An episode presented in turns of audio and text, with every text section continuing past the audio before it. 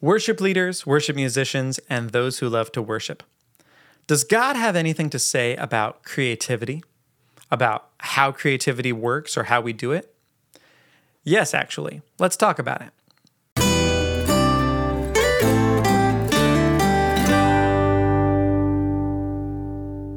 Welcome to the Worship Homestead. My name is Nathan Smith. Thank you for joining me.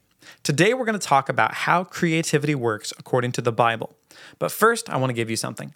If you go to my website, blueprintsounds.com, you can get access to my free worship training bundle called the Worship Booster Pack. It has PDFs and online classes to help you and your team in every area of worship leading, whether it's songwriting, how to arrange your band, or tips for live sound. All of that is available for free on my website. Just click on the link nearby, blueprintsounds.com forward slash worship booster pack. All right, let's talk about creativity. First, I want to dispel one of the modern myths about creativity, and that is that some people are just creative and some people are not. Now, I realize that there's a lot of uh, sociology that disagrees with me, so let me explain. Today, creative is a noun, not an adjective. When I was growing up, it was an adjective, but now, you know, somebody who is a graphic designer or a singer or an artist, you know, a musician, we call them a creative. And there's nothing wrong with the term, I suppose, except that it gives you this idea that oh well they're born that way. You know the the flaky musician who never calls you back but is really naturally talented they're just a creative. That's what they're like. Or you know the graphic artist that they're just a creative person. I'm not creative because you know i'm a i'm a landscaper. I'm not that type of person. The problem with that approach is that we're looking horizontally. We're looking at people. We're taking averages. We're doing studies. We're, we're looking at who is creative according to our you know uh, understanding of it and who's not, and then saying, yes, some people are creative and some people are not, rather than looking at the nature of God and who we are supposed to be, not averages. The first way that humanity knew God was as creator. We are made in his image. So, one of the things that's on the table for the taking is creativity. Because if we're made in the likeness of God, and He is the creator, then we are also tiny creators. Averages don't matter. If God is creative, we're called to be creative. And the fact that many people are not doesn't take away from the fact that we are all called to be like God in that way. Now, I do realize that some people, you know, if you take a personality test, some people are more open, and openness leads to, you know, s- certain um, metrics of creativity. I totally understand that. But again, we're going with what is God like? Therefore, what are we supposed to be like because we're made in his image? The second misconception is that we have a very narrow understanding of what creativity is like I said, we tend to think of it in the arts and entertainment. Right? Okay, that's creativity. You know, the plumber is not creative. Your electrician is not creative. You don't want a creative, you know, bookkeeper. You want somebody who's very structured, and creativity is only for certain things. I think that shortchanges creativity. Creativity is defined as something that is both novel, new, and useful. So it has to be novel, but it also has to be useful. These two things together make something creative. Finding creative solutions to a problem that exists but you you figured it out well that's a creative solution. And that opens up the entire playing field of life for creativity. It's not only the musicians and the artists that are creative. In some ways i think that our modern understanding of whether it's art or music or architecture, has actually cut creativity at the knees because we only expect, well, it needs to be novel, it needs to be new. And useful, the word useful has become so subjective that, you know, a chicken leg taped on a wall can now be performance art, and that is somehow creative. That's not what I'm talking about. So, to get away from the modern baggage of the word creativity, I think a better word would be skill, because anywhere where skill is helpful, creativity is helpful. And that could be as an athlete, or an artist, or a plumber, or an electrician, or a banker or a mom or a dad. It's good to be creative. In any avenue where skill would be helpful, creativity would be helpful. So let's look at the Old Testament and the story of David, clearly a creative man, and see what sequence God intended us to go through to achieve creativity. So we're in the book of First Chronicles, and I'm going to give you a really short version of the story. The ark coming into Jerusalem. So the ark has returned from the land of the Philistines. David is all excited. He gathers all the people. It's time to bring the bring the ark of the covenant into Jerusalem. He was a musician, you know, he was a harpist growing up. So he has the Levites ready and he's got some musicians. He's going to he's going to bring the ark into Jerusalem. So they're bringing the ark on an oxen cart into Jerusalem and the oxen stumble and the ark is teetering. And Uzzah, who is a Levite, reaches out his hand to steady the ark because they're afraid that it's going to tip over, which would, of course, be disaster. And God strikes Uzzah down right then and there. Everyone is terrified. David stops the procession, keeps the ark at Obed Edom's house, and no more ark coming into Jerusalem for a second. What went wrong? Well, David goes back and does his homework and finds out that earlier in the Old Testament in Deuteronomy, God tells the Levites, You are only to carry the ark with poles on the shoulders of the Levites.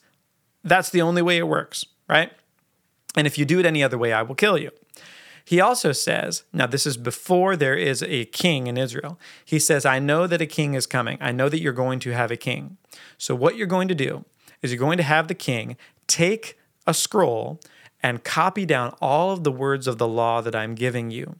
And so he's going to copy these down and memorize them so that he can lead the people. He can rule them with justice. He's not just going to make up stuff and do whatever he wants, he's going to rule according to the law that I set down. Well, along the way, that thread broke. Remember, I said Uzzah was a Levite, right? He was from the tribe of Levi. Well, he's the one who reached out his hand to try and steady the ark. Somebody didn't tell him, his dad did not tell him that that's not how you're supposed to carry the ark.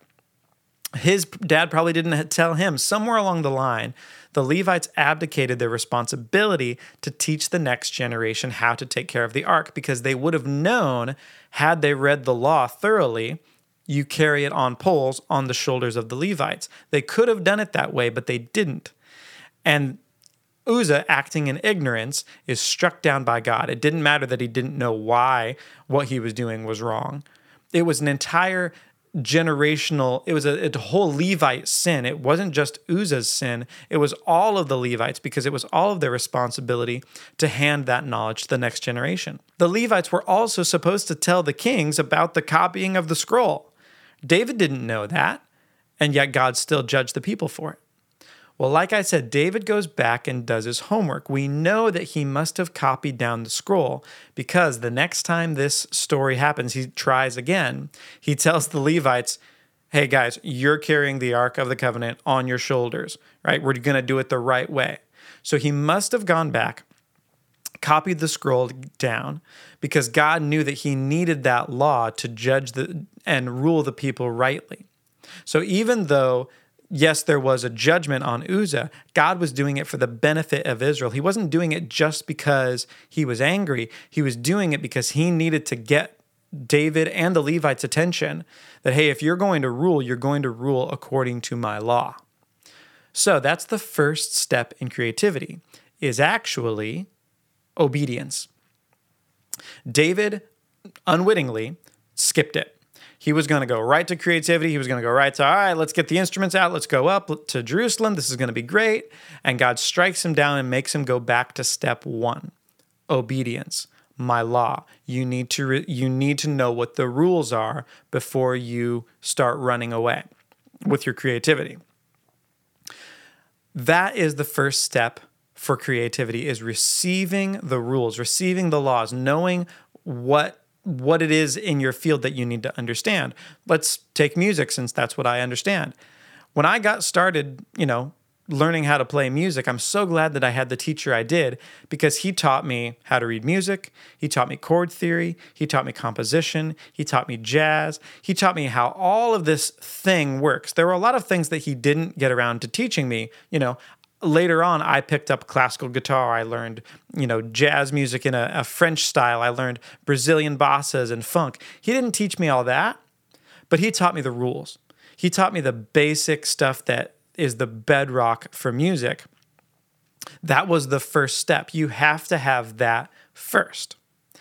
Now, talk, getting back to the topic of worship, I've heard in some, you know, conservative denominations that that is the end point for worship. I actually read somewhere, can't remember what blog, worship is not a time for creativity. It is a time for obedience.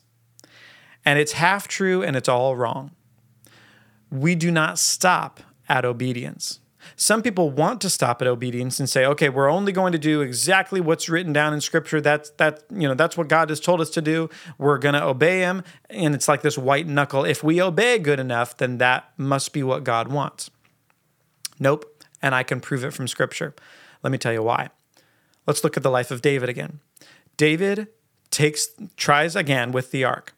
And it says as you know everyone's doing their job the levites are carrying the, the ark on poles on their shoulders it says that god was helping the levites carry the ark so it must have been so obvious that everybody could tell which is just an amazing thought in itself but they find out obedience worked it's it's it's happening god isn't striking us down god is actually helping us take the ark up to jerusalem and of course, David still does have musicians and singers, but look what happens later on in the story. Here I am in 1 Chronicles 16. We're starting in verse 1.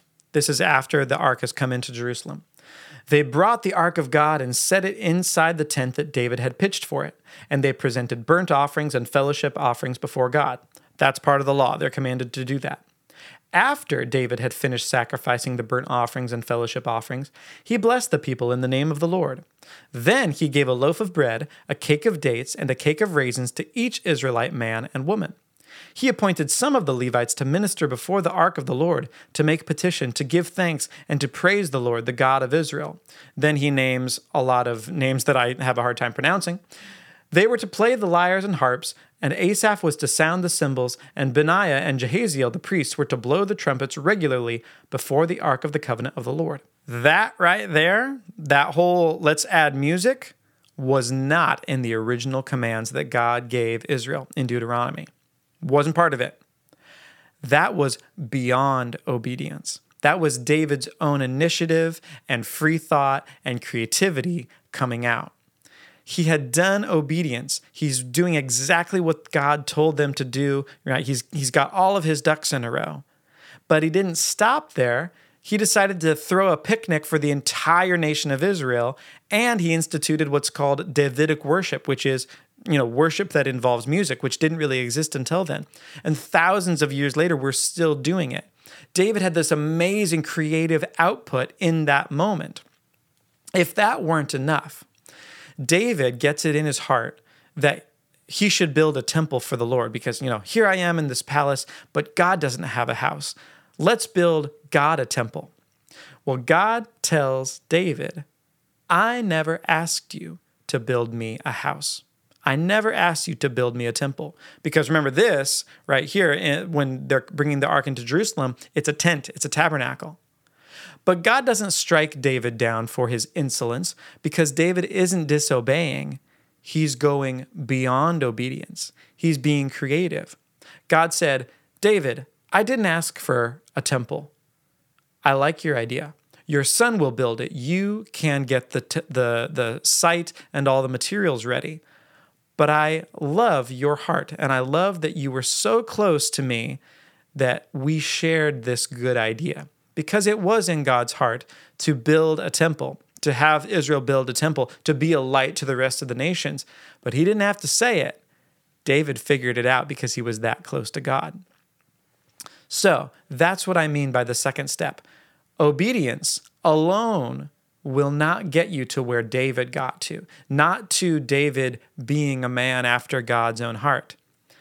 David's own creativity, his own initiative got him there. It started with obedience, but then came creativity. And that's the sequence. We always start with obedience, but then we move into free thought and initiative because that's what a son does. And God wants sons. God wants grown up, mature adults who think for themselves, who are always trying to figure out how to please Him. And obedience by itself will not get you there.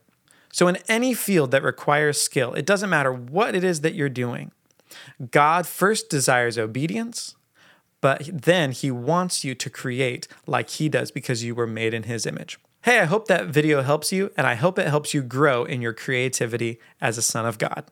Again, if you need help with your worship team, go to my website, blueprintsounds.com forward slash worship booster pack. Until next time, God bless and goodbye.